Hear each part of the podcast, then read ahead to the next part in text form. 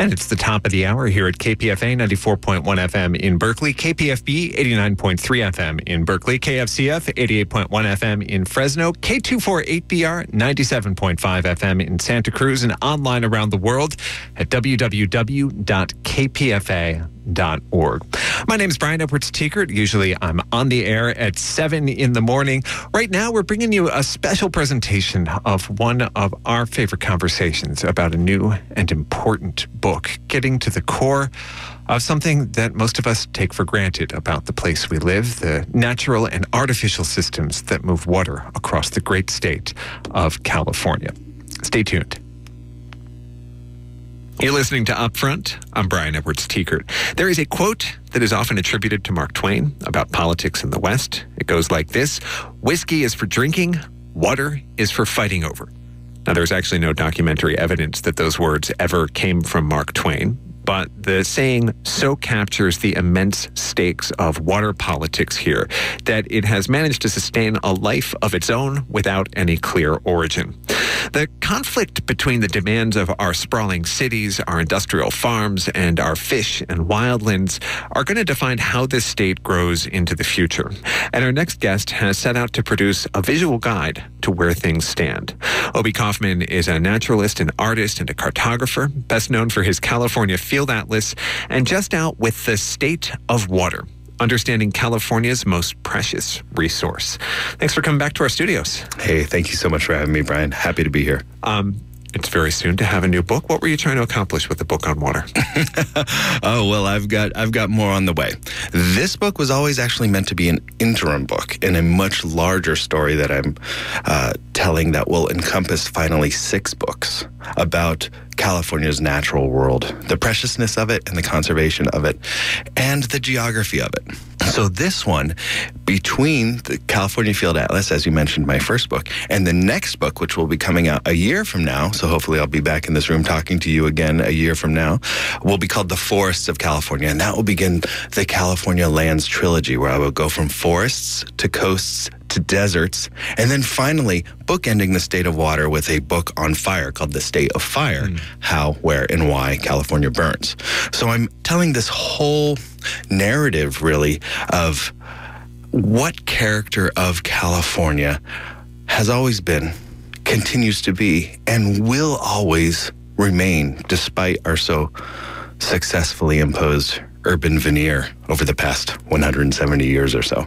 Yeah, well, uh, maybe we should start with a, a tabula rasa. So, what mm-hmm. what does California's natural plumbing look like without dams or diversions or cities or uh, European settlers? That is exactly one of the nine examples I get to in this book.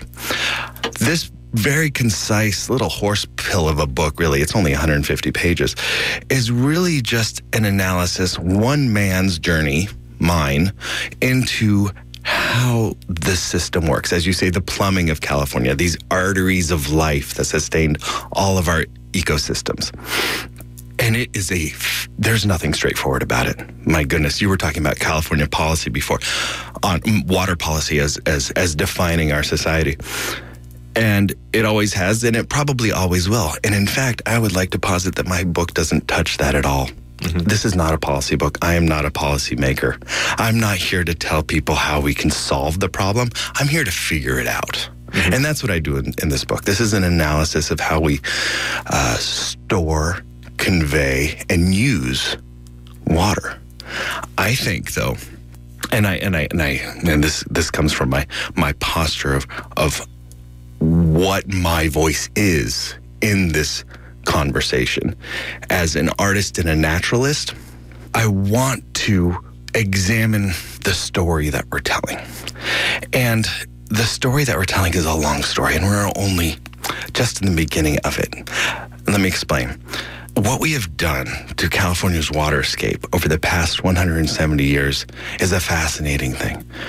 A grand, huge effort that I believe will only be matched by how it is again transformed over the next 170 years as our values change, as we are realizing that maybe it's not about using water as only a resource, but rather there might be some intrinsic value to the way life and the natural world within California moves at all. And that gets to the core of what I believe this book is about that California's most precious resource, and this is sort of the mystic secret behind the book, isn't water at all. It's sort of, I, I, sort of hid the secret of the book inside the title of the book, The State of Water Understanding California's Most Precious Resource. The most precious resource is the human ability to understand its own context and history within the narrative confines of a story. And if we can change that story, might we then be able to avoid the collapse that seems predicted on all sorts of, you know, world media and expert stages, might we then, if we were to approach a new attitude towards California life living systems across our natural landscape, our birthright as Californians, might we then encounter a new dawn for sustainable community? And I think that if I were to emerge from this whole process with some sort of new revelation, that would be it. And I would hope that it is at its core unifying. So I'd like to, um, what I'd like to do is tell some of the stories Good. that touch on those themes mm-hmm. um, that are depicted by the art in your book. Mm. And I was thinking maybe we could start with one of the craziest water infrastructure disasters uh, in the history of the world, which is the story of how California, not a terribly wet state, accidentally created a sea. right. Where there was one earlier, you're talking about the Salton Sea, of course, inside yeah. the Salton Sink. Uh, so Yes, that happened uh, about 100, uh, well, about 110, 112 years ago. Yeah, we let we we broke a levee uh, and and created the Salton Sea, which I call in the book our state's number one mess. And this just comes again from me looking at the numbers and presenting the information. To go back what I said uh, before, I'm not here to change minds. How about that? I'm not here to influence opinions. I'm not here to challenge experts. That's kind of funny. As I tour around, you know, I realize that in the audience, there are people that know way more about California than I do. I'm not here to like argue with them. What I would like to do is just present the numbers. I would like to present the numbers. I would like to figure it out for myself and a context for those numbers. More importantly, a context for those, those numbers inside of the larger system that is California. So yeah, we've got this big mess in Southern California called the Salton Sea. So it's it's it's it's okay. So we broke the aqueduct. All the water flooded in for months and months. We made this enormous lake in the desert. And this was uh, an outgrowth of the hubris of trying to move the flows of the Colorado River into a place where they would never go. oh, we are all about the hubris of right. moving rivers around. That's what we do here in this state, Brian. There are over 1,400 named dams in California. We have bought and sold every drop of water that comes out of every piece of this state. It's amazing. It's all pervasive, and it's it is absolutely it, it, takes its place with the great achievements of humanity in the history of the world. What we have done to California in that regard, and now in the first half of the 21st century, we're asking what is the value of what, and the Salton Sea is a very good example of that. It's going to be a very expensive problem to fix. Well, let's back up a second because first of all, when the levee breaches, okay, very good, yeah, um, millions and millions of acre feet of water go flowing out to the desert. Right. The people who had planned to move the Colorado River, uh, a substantial portion of its flows to Southern California, would have considered that water wasted. Mm. But it turns out when it is sitting in a basin in the middle of the desert, it does not actually go to waste. It causes the desert to bloom. well, Yes, you would think that. Uh, the history of the Salton Sea over the past 100 years is is is is a um, is a history of opportunities wasted and and entrepreneurs looking for. Uh, uh, uh to strike it big with the resorts in the era of, of, Frank Sinatra coming to the desert in the 50s, that kind of thing. Uh, it, the Salton Sea has never been a very uh, fecund place for anything other than migrating birds along the Pacific Flyway, which it still is. It's a remarkable site for that. But there are very important wetlands in the north and the south. Um, that it looks like uh, are under the state's current plan going to continue to be on life support. Because to understand what's happening to the Salton Sea now, you have to get a little bit into the transfer of water rights between Imperial Valley, which is an extremely productive agricultural center right there uh, at the base of the Salton Sea, at the southern end of the Salton Sea, and San Diego. San Diego bought a lot of the water rights from the Colorado River uh, that the Imperial Valley has been using to irrigate that land um, recently, in the past uh, 20 years or so. And now uh, it was actually the largest transfer of water rights in American history. And uh, because of that, the Imperial Valley is uh, flush with money, and they have upgraded all their, or they're in the process of upgrading all their irrigation systems towards conservation, conservation, conservation. And because of it, there's less and less runoff to the Salton Sea. And now, because of that, the Salton Sea is is is slowly eutrophying. It's slowly evaporating, or it's actually rather quickly evaporating. And what's left uh, is, is is a century century worth of of of agricultural runoff, nutrients that are just slowly becoming this uh, toxic wind that is blowing up the valley towards Coachella Valley towards Palm Springs. So when I said before it's going to be a very expensive problem to fix, it's going to be a more expensive problem to not fix. So we're talking residues from fertilizers, exactly, pesticides, hundred years of it, inorganic yeah. salts that have been flushed out yeah, of the land. That's why. That's why. I mean, uh, you can you go down to the sea now, and it is it is uh, exercise in sort of this witnessing this apocalyptic landscape of like sort of gasping, what have we done and what do we have to do? Uh, so uh, there are many solutions uh, to regulating the Salton Sea, keeping those the, the water level and monitoring its salinity and its toxicity, uh, but uh, it, including like. Um, I think the most notable, the most viable solution would be like a sea to sea, which is what what is called the sea to sea um, solution where you have where you're pumping seawater from either the Sea of Cortez or all the way across to the Pacific Ocean in in in, in San Diego. Um, so you're actually we have to uh, we are we are obliged as stewards of this place to invest in that because as I say, and we're looking to the to a few billion dollars.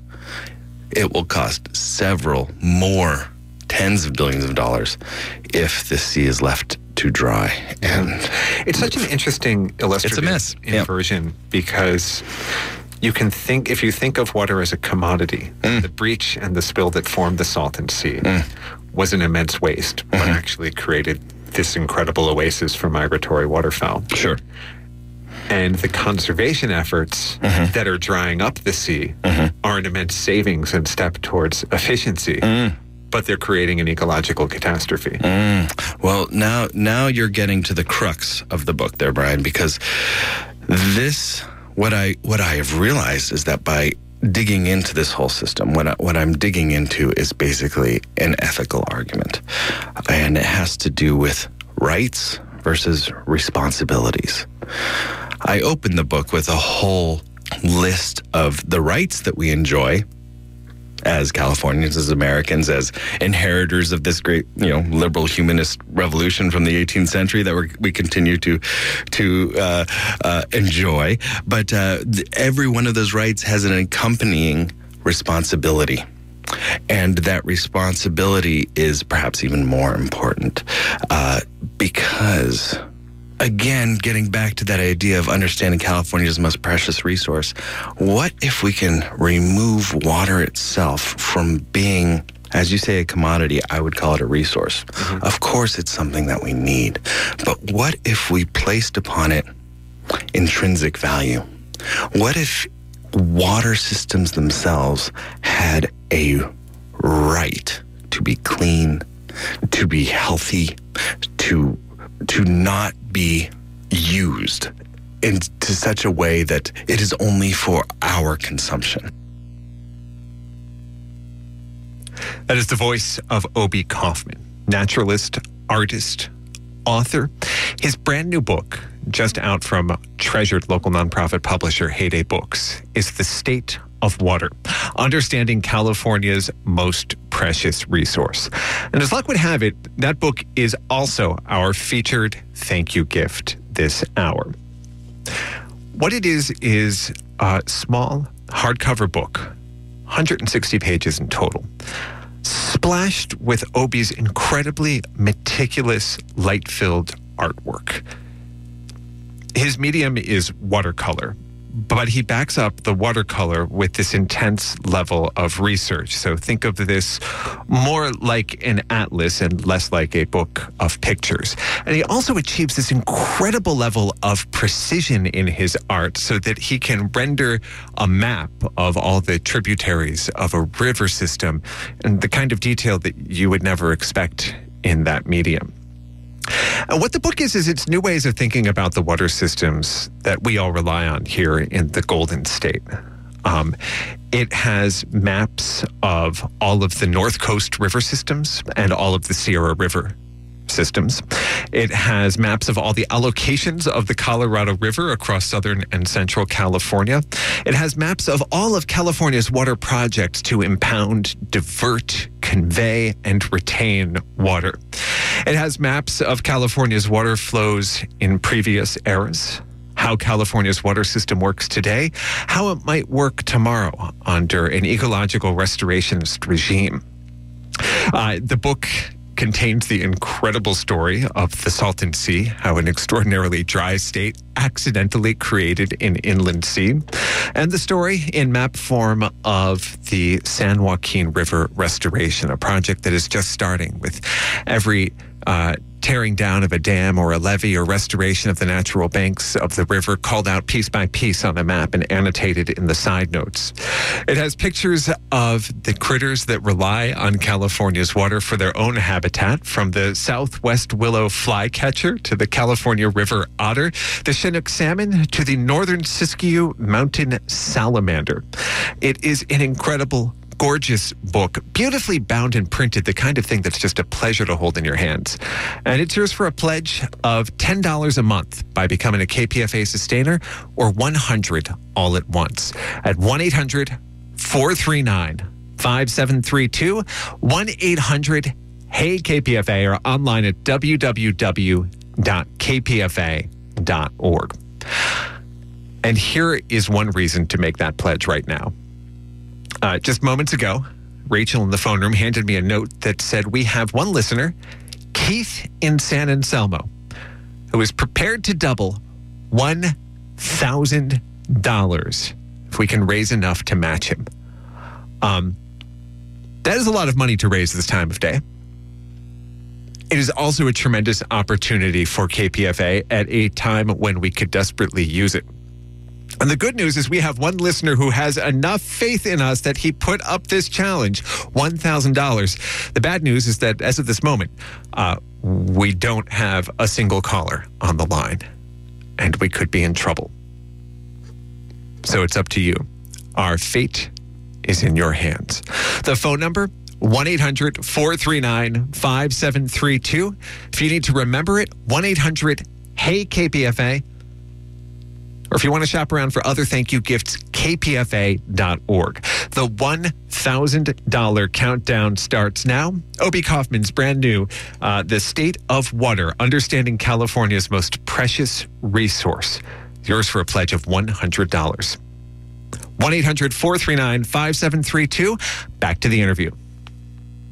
So that intrinsic value concept, I was yeah. wondering, is that your art is pretty much divided 50-50 mm. between maps of sites that are mm-hmm. significant to the state's water system uh, and depictions of the wildlife that depend on water in its natural state? Yeah, that that's correct. I think that there's a there's an aesthetic ethic there where I make an equivalency between uh, between uh, a sort of um, pictorial value and an informational value. There's almost like this uh, consilience really a unity of all knowledge as if as if uh, my meditation on the beauty of uh, of nature and the natural world manifested through my painting my discipline is uh, my own discipline towards the better understanding of my subject and my area of study. You know, it's it's about it's almost as if the equivalency is is is between a fortunately executed Chinook salmon and a map of the San Joaquin River are somehow uh, conveying to my human mind a a sense of knowledge that that gets beyond simple conveyance. Mm-hmm. It gets to connection, almost atonement, if you will. It's interesting because I mean, maps as a medium and you do them very well. But Thank they you. are the medium of generally people who would control the thing mm. that they are mapping, mm. right? They're the product of exploration. They're the prerequisite for colonization and control and subdividing land into developable plots and deciding where to put the dams and the reservoirs and, and the diversions and so forth. Um, but, but you abstract your maps to a sufficient level of uh, mm imprecision with your watercolors that they would not actually have a utility value. Mm-hmm. Well, I, I'm definitely sensitive to the historical power, the narrative power that maps have, and and I do approach each map like a painting, as if it is about one thing. Mm-hmm. I think the easiest way to destroy a map of this, uh, especially hand painted map, would be to put too much in. Whenever I make a map, it's all always about one subject. Um, and if I need it to be about more, I, I, stretch it out over a series of maps to tell that story. Uh, I think that the point that you might be getting at is how I begin the California Field Atlas when I say that this book has two agendas. One is artistic and one is scientific. One of those agendas is political and the other is not. Mm-hmm. So this uh, playing with that idea of of what the story is um, is certainly a a power that I am sensitive to because uh, I am directing your attention. I am feeding you what I believe is important.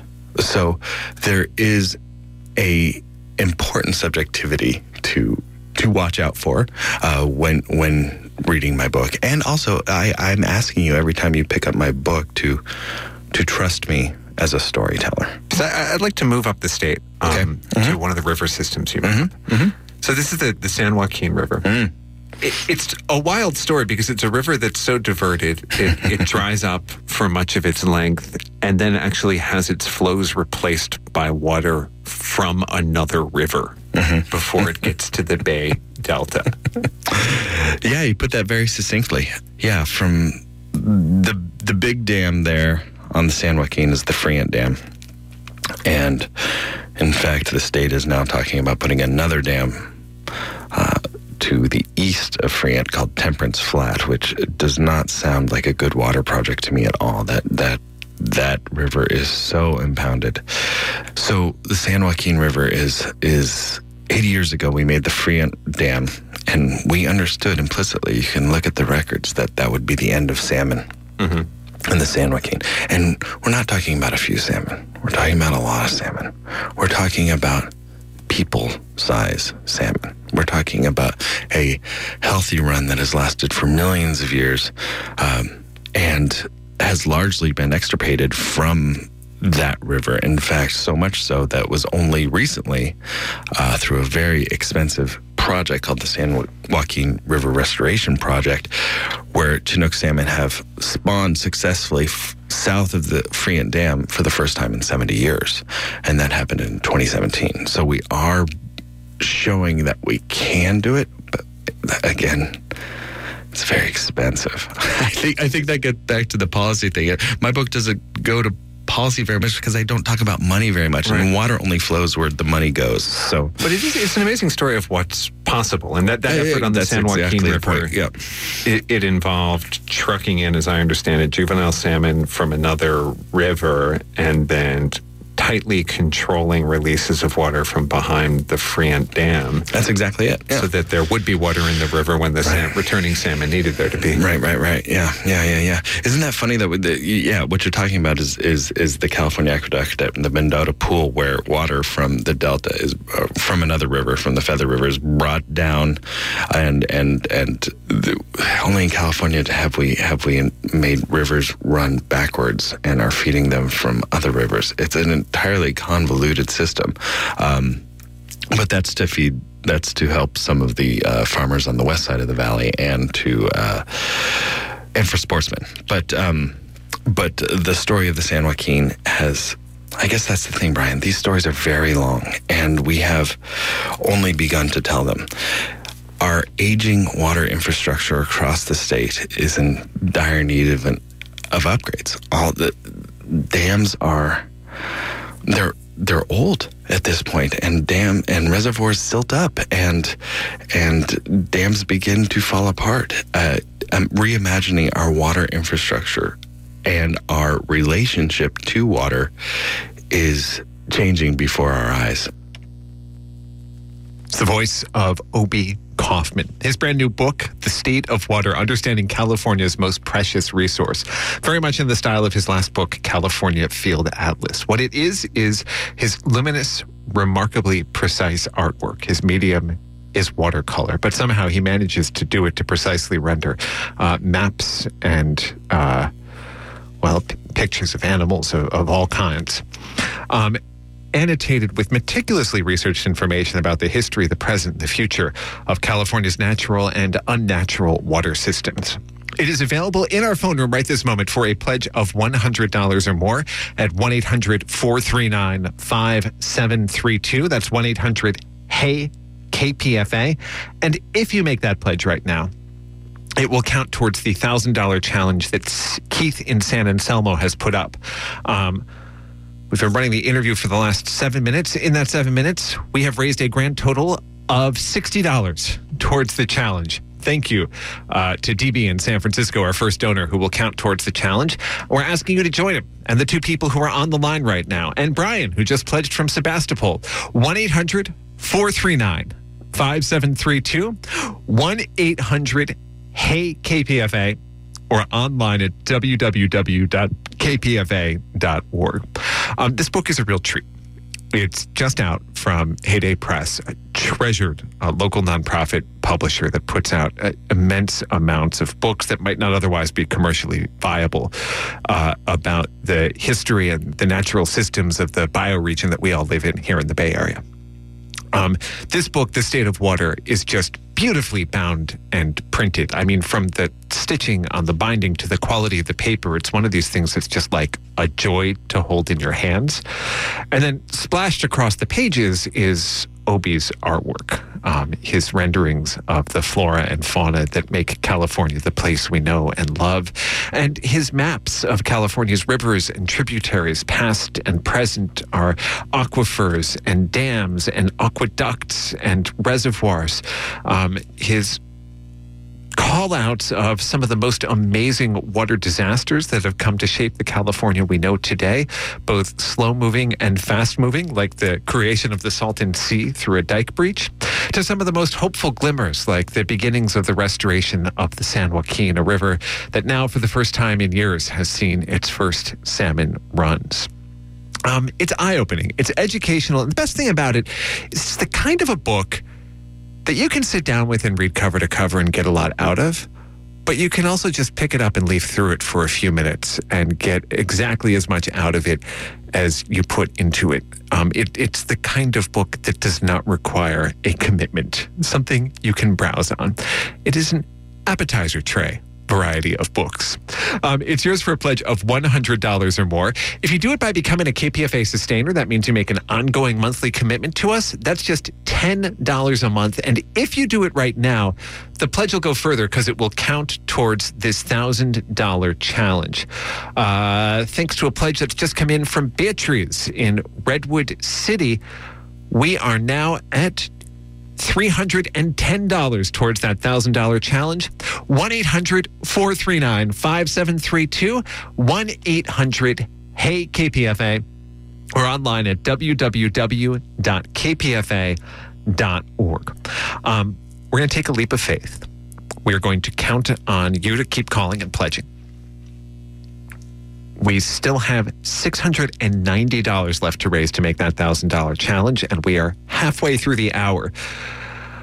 But if we all pull together, we can do it. And I don't want to keep bending your ears